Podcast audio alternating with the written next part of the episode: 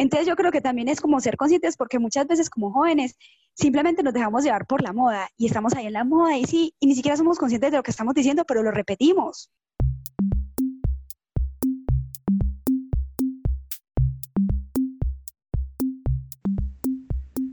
Hola, ¿qué tal? Bienvenidos a Gatos al Agua. Como siempre, abrimos las puertas de este espacio para hablar, debatir y aprender.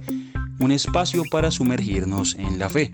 Recuerden que cualquier lugar es el ideal para escucharnos. Yo soy Javier Vargas y hoy los estaré acompañando a lo largo de este sensacional capítulo que estuvo bajo la dirección de Andrés Felipe Castro y Natalia Sombredero. Precisamente esa música que ustedes están escuchando habla sobre nuestra invitada del día de hoy.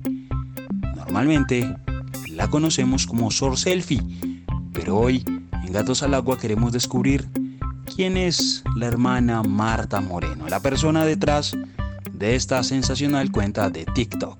Bienvenidos.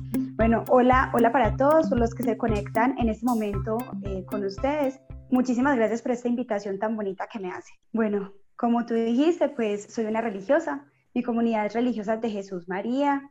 Es una comunidad que nació en Lyon, Francia, en plena Revolución Francesa. Ya tenemos 202 años de fundación, es una comunidad ya con mucha trayectoria. Eh, y bueno, soy que una joven religiosa, tengo 34 años de edad, soy docente, soy normalista y licenciada en biología. Eh, y actualmente pues estoy trabajando en el Colegio Jesús María dando clases de tecnología. Mejor dicho, educación integral. sí, como soy normalista, por lo general las normalistas pues nos preparamos para ser educadoras, ser educadoras al 100 y en cualquier área. No, hermana, definitivamente increíble. Pero también me gustaría saber precisamente cómo es este encuentro con, con Cristo, con Jesús, cómo eh, su merced en un punto llega y definitivamente me quiero consagrar, me quiero dedicar a, a Dios, a, eh, ¿cómo fue ese llamado? Pues mira, yo crecí en una familia mm, católica, religiosa, mi mamá desde muy pequeñita nos llevó a la infancia misionera en la parroquia, más o menos a los 5 o 6 años. Yo me acuerdo que estábamos muy pequeñas y ya estábamos en infancia misionera. Y pues mi mamá era de misa cada ocho días como buena mujer paisa, así toda tradicional. Entonces cada ocho días la misa. Eso no importaba que el fin de semana uno se fuera de fiesta. A las 7 de la mañana en punto el domingo teníamos que estar listas para ir a la misa. Eh, y yo creo que todo eso fue formando en mí, ¿cierto? Ese amor a Jesús, ese amor a la Eucaristía. Eh, pero viví una, una, vida realmente muy normal. Eh, bueno, estaba en la parroquia, lo que era infancia misionera, catequista, grupo juvenil. Pero en la adolescencia, como yo creo como todos los adolescentes, uno sí se cuestiona mucho la presencia de Dios. Pues normal íbamos a, a la misa, pero tampoco era como que yo hiciera como mayor esfuerzo. Pero sí, cuando empecé el grado noveno, yo creo que sí ya me vinculé más.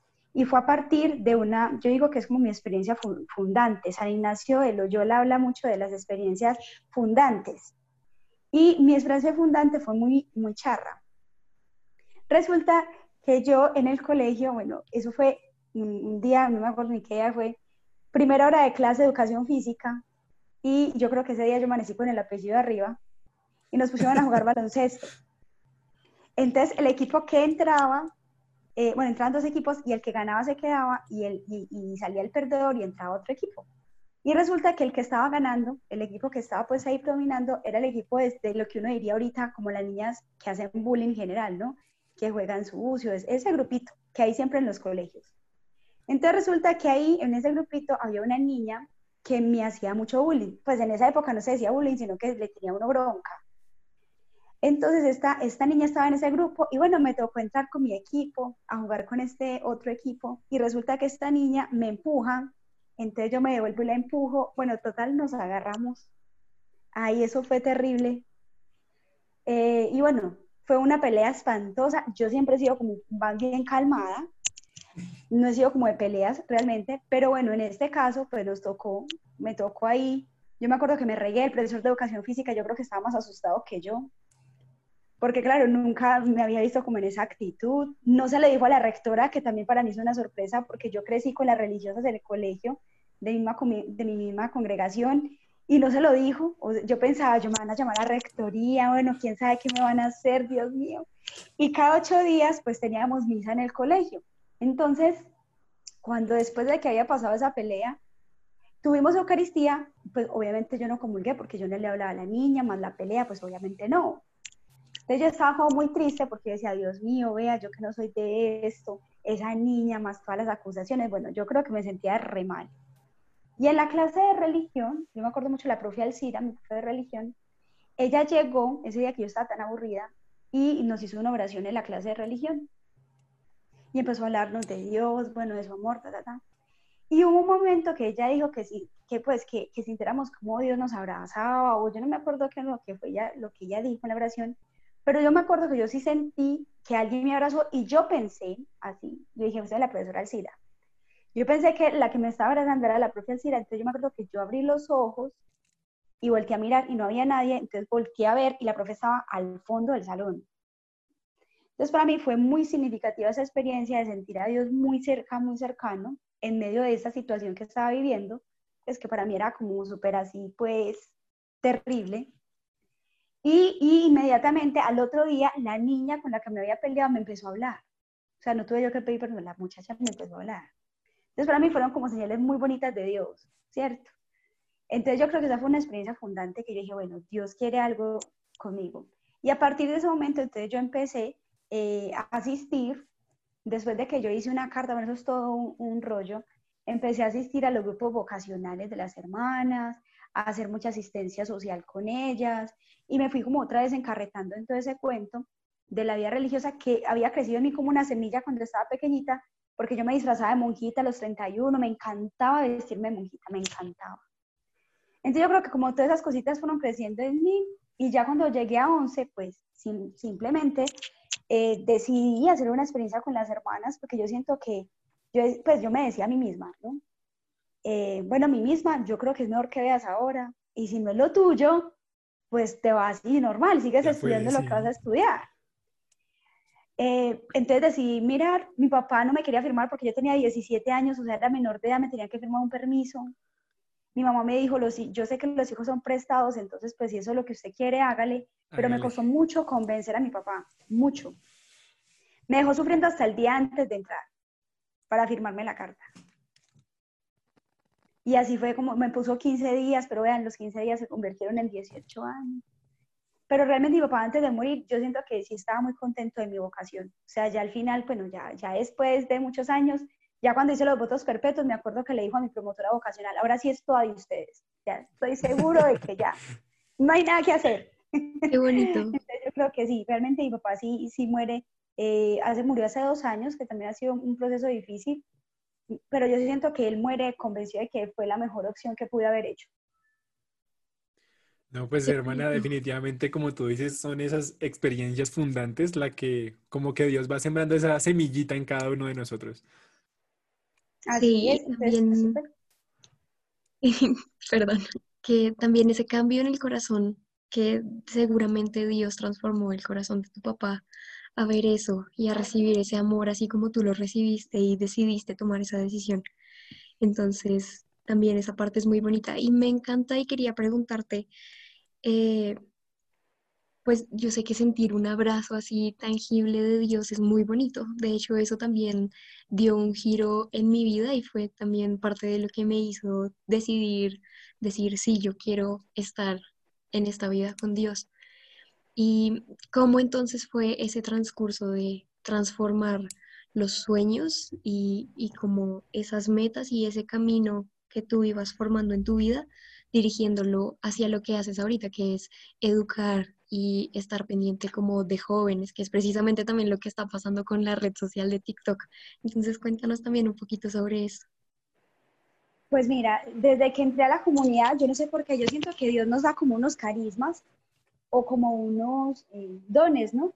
Entonces yo desde que entré a la comunidad siempre he trabajado en la pastoral juvenil vocacional, siempre.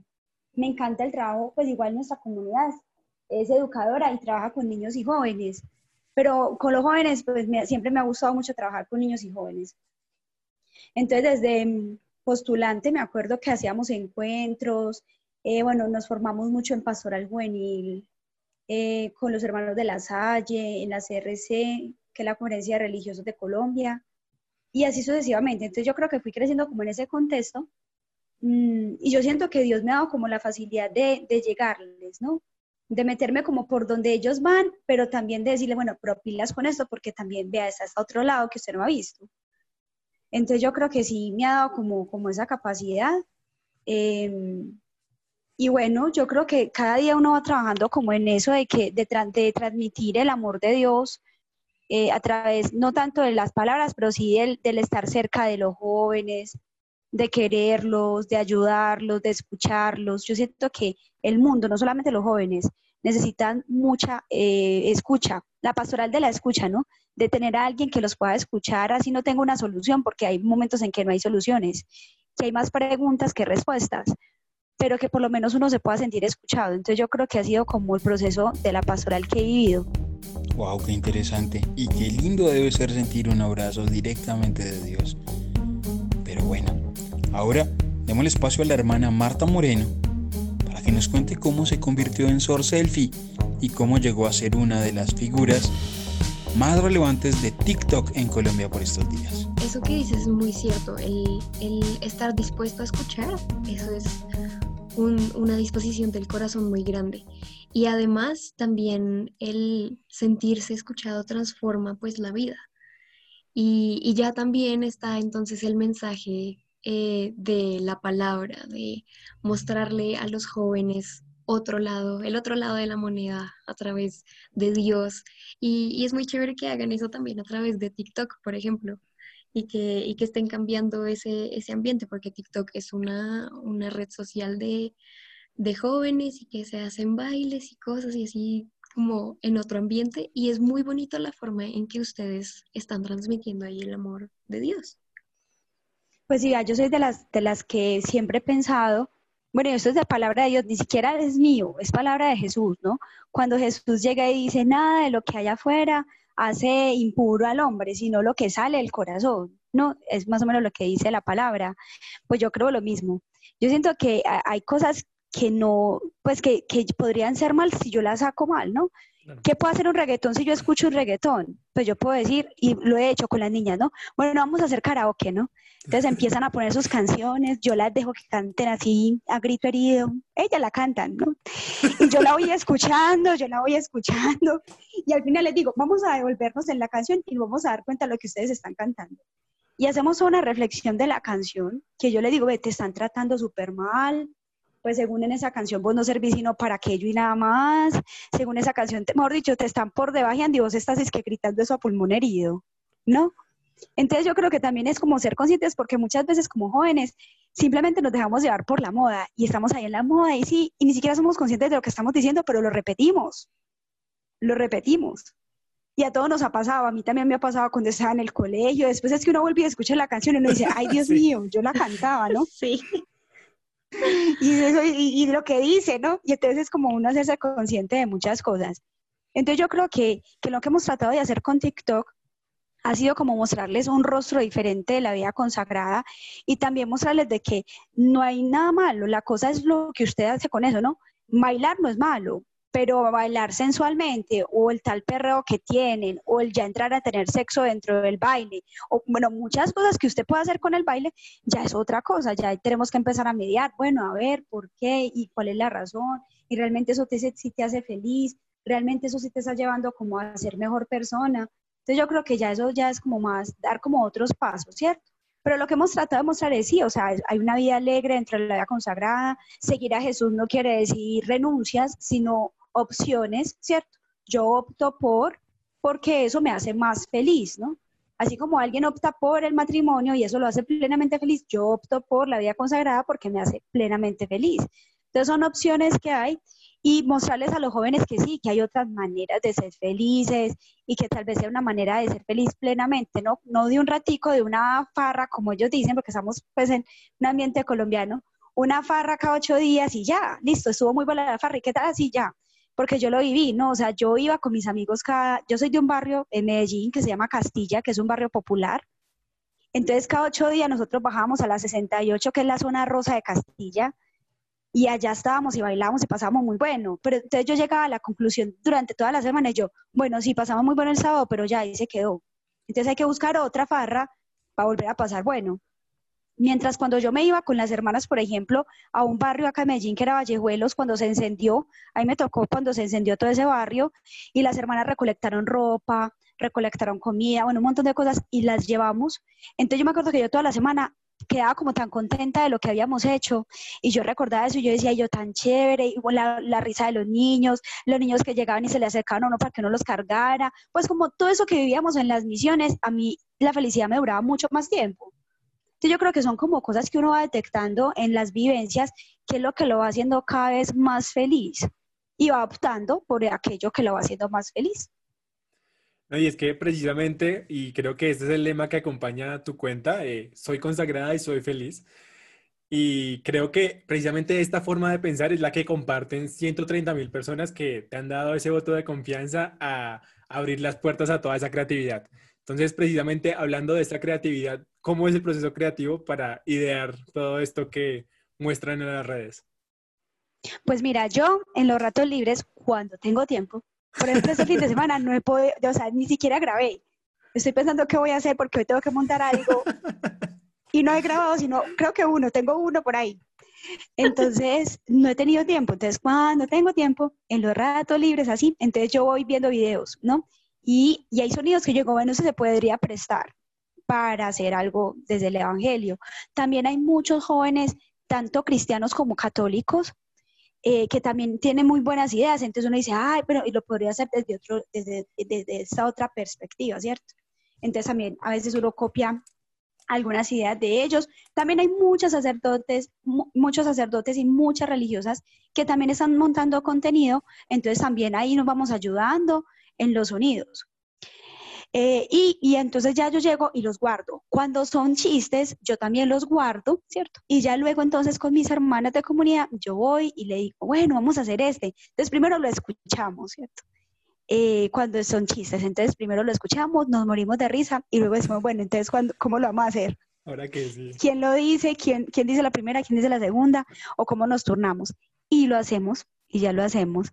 No nos demoramos, sea, como que le dedicamos mucho tiempo, no, porque es que no, no nos queda casi tiempo, porque cuando uno está en colegio, pues están las clases virtuales, la planeación, y ahora con la parte virtual como que se triplicó el trabajo. Entonces, claro, es, es como complejo. Pero lo que hacemos, tratamos de ponerle pues como todo el amor y el empeño y pensando que les quede como algún mensajito o por lo menos que les saque una sonrisa, porque sabemos que hay gente que a veces la pasa mal y que de pronto están esperando como, ay, el chiste de la hermana para reírme un rato. Entonces, por eso hemos sacado eso. Y, también el contenido ha sido muy chistoso en el sentido de, de, lo de, de, lo de que alguien me decía caer en cuenta de eso. Yo no lo había hecho desde ahí. Yo me estaba riendo de mí misma, porque yo soy gordita y toda la vida he sido gordita. Entonces, pues a mí la verdad no me afecta, no me afecta. Entonces, cuando hay chistes así como con Lucía, ¿cierto? De que porque tú eres delgada y yo soy gorda, o cosas así de, de ser gordita y flaquito, eh, en estos días me decían, es que, bueno, tú puedes evangelizar de que no hay complejos, y yo la verdad, yo creo que sí. O sea, yo creo que uno se tiene que amar como uno es, ¿cierto? Que obviamente la dieta no me va, que obviamente, o sea, como esos chistes así, que es donde la vida real, ¿no? Que uno intenta hacer la dieta el primer día, el segundo, ya el tercero se cansó y ya la deja. Hasta el año entrante fue. Entonces yo creo que todas esas cosas que también a veces son de la vida real de las personas, pues también conectan eh, como con lo que estamos haciendo. Claro, y es como lo que tú dices, conectar una parte precisamente vivencial del día a día con una parte espiritual y, cuando esas dos se conectan creo que es el plus de, cualquier evangelizador eh, católico o precisamente como tú dices, de una iglesia abierta, porque precisamente este tipo de espacios sirven para impactar todo tipo de escenarios, todo tipo de personas y llegar a personas a las que posiblemente físicamente no podríamos, pero pues nos valemos de estos medios para precisamente impactar más personas. Así es, yo les voy a contar un caso que me pasó la semana pasada que a mí me impresionó muchísimo, pues muchísimo. Resulta que la semana pasada, eh, bueno, vino una podóloga acá al colegio a tratarnos, eh, bueno, la podología que es lo, de las uñas, porque a mí se me entierran las uñas. Entonces vino la, la, esposa y, bueno, vino ella y él pues los dos. Entonces ella me dijo, es que, ay, mi, hermanita es súper fans tuyo, eh, bueno, todo eso. Entonces sí, ¿cuántos años tiene? Tiene 12. Y yo, ay, 12 años, ahorita le hacemos un video para que se lo muestre, lo mandes y se lo muestres con un saludito. Y así fue. Yo le hice el video y antes de que se fuera la doctora, le mandó el video, ¿no? Saray. Yo no sé si escuchará eso, pero Saray va. Saray fue realmente un testimonio para mí. Entonces le mandó el video a Saray. Cuando Saray como que le devuelve la llamada a ella toda emocionada por, por lo del video, y entonces la doctora lo pone en voz alta y le dice, te está escuchando. Entonces yo la saludo. Saray, hola princesa, ¿cómo estás? Muchas gracias por ver nuestros videos. La niña se puso a llorar de la emoción. Y vea, a mí, a mí me puso la piel como Amparo Grisales, ¿no? y empiezo yo también a llorar con ella, porque de verdad que me emocionó muchísimo, pues como que uno pueda llegar a alcanzar los corazones de la gente. Y entonces me dijo, te quiero mucho. Y yo le dije, no, yo también te quiero mucho, pero es como, cierto, como la capacidad que tenemos de evangelizar y de llegar al corazón del otro así como hay un montón de cosas malas, pues también están llegando las cosas buenas a los otros y eso realmente es como un aliciente y una motivación para continuar. No, y es que precisamente como lo tratábamos antes, no se trata de la herramienta, sino de lo que se puede hacer con ella. Entonces, precisamente creo que toda esta ola de evangelizadores digitales, por llamarlo de alguna manera, ha, servido y precisamente es a lo que invitaba el Papa Benedicto de evangelizar el sexto continente, que creo que casos como el de la hermana lo, logran fenomenalmente y hacen un trabajo increíble. Pero precisamente, hermana, ¿por qué Sor Selfie? Mira, Sor Selfie es porque yo soy apasionada a las fotos y a los videos. O sea, en todos los encuentros, yo soy de la que tomo la foto, la que hago el video, me encanta de toda esa parte. Pero resulta que hace dos años tuvimos un encuentro internacional en Roma eh, y bueno, nos dieron a cargo como un grupito de, jóvenes, pero como era un encuentro internacional, perdón, en Roma, no en Lyon, Francia, entonces pues había gente de todas partes y de todos los idiomas. Entonces, como yo no era tan experta en inglés, entonces, yo en los espacios cuando visitábamos los lugares que recorrió nuestra madre fundadora, yo llegaba y sacaba mi palito de selfie y entonces empezaba a decir, chicos, selfie, y entonces todos se cuadraban de la parte de atrás y tomábamos la selfie. Entonces, los, los muchachos del encuentro decían, ay, llegó la madre de las selfies, ve, la hermanita de las selfies. Entonces, cuando entré a TikTok, pues yo dije, un nombre creativo, pues pongámonos por selfie. Pues, pero sin pensar que esto se fuera a viralizar tanto. Yo dije, pues un nombre creativo, pongámosle sol selfie. Y así le puse y así se quedó. No, Oye, ese nombre está muy creativo, está muy bonito porque llama de una vez la atención y es muy chévere. Y eh, a mí me parece súper interesante que no, no quedas sola como en esa idea, sino que tu comunidad también te acompaña. Y, y eso me parece muy chévere. ¿Y cómo, cómo, cómo fue ese proceso? ¿Cómo de contarles qué era lo que estabas haciendo, qué pensaron? ¿Cómo las convenciste? bueno, fue, no fue nada difícil, vea. Yo llegué y empecé a hacer los videos solas. Entonces luego unas amigas de la familia de Jesús María me dijeron, ¿por qué no invitas a las madres? Y yo, ¿será que ellas dicen, es que sí, invítelas?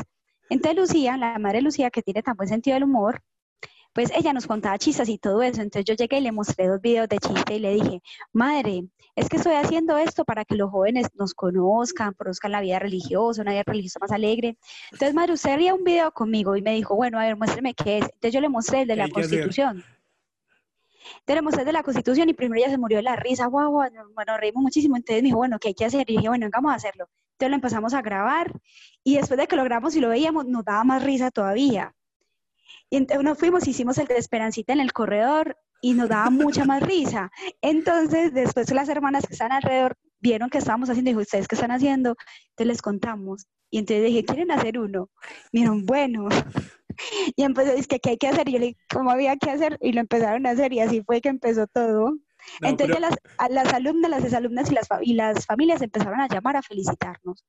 Entonces ya se emocionaron todas de que porque nos estaban viendo, que no sé qué, porque todo era una iniciativa para los padres de familia y alumnas. Bueno, la gente como más cercana, ¿no? Eh, y bueno, se, se, empezó a montar los videos y empezamos a hacer más y más, y entonces ya no era tan difícil llamarlas o convocarlas, sino que ellas estaban por ahí y me ayudaban.